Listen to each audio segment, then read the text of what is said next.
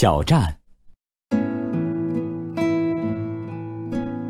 这是铁路线上的一个小站，只有慢车才停靠两三分钟，快车疾驰而过，你在车上甚至连站名也来不及看清楚。一间红瓦灰墙的小屋，一排白漆的木栅栏，或许还有三五个人影，眨眼就消失了。火车两旁依然是逼人而来的山崖和巨石。这样的小站在北方山区是常见的。你看，小屋左边的那张红榜，上面用大字标明了二百四十一天安全无事故的记录，贴着竞赛优胜者的照片。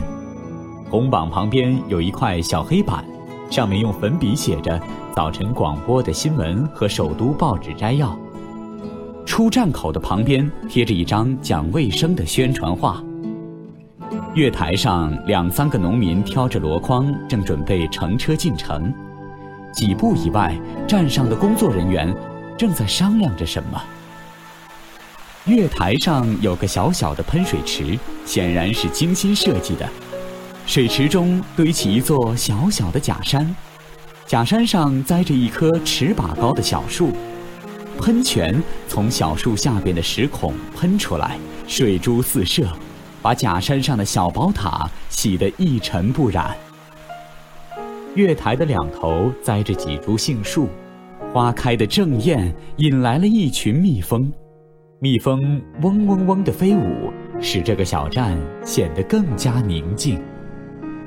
小站上没有钟，也没有电铃，站长吹一长声哨子，刚到站的火车回答一声长啸，缓缓地启动。离开小站，继续走自己的征途。站在月台上向四周望去，只看到光秃秃的石头山，没有什么秀丽的景色。可是就在这儿，在这个小站上，一股活泼的喷泉，几束灿烂的杏花，给旅客们带来了温暖的春意。更多课文。请关注微信公众号“中国之声”。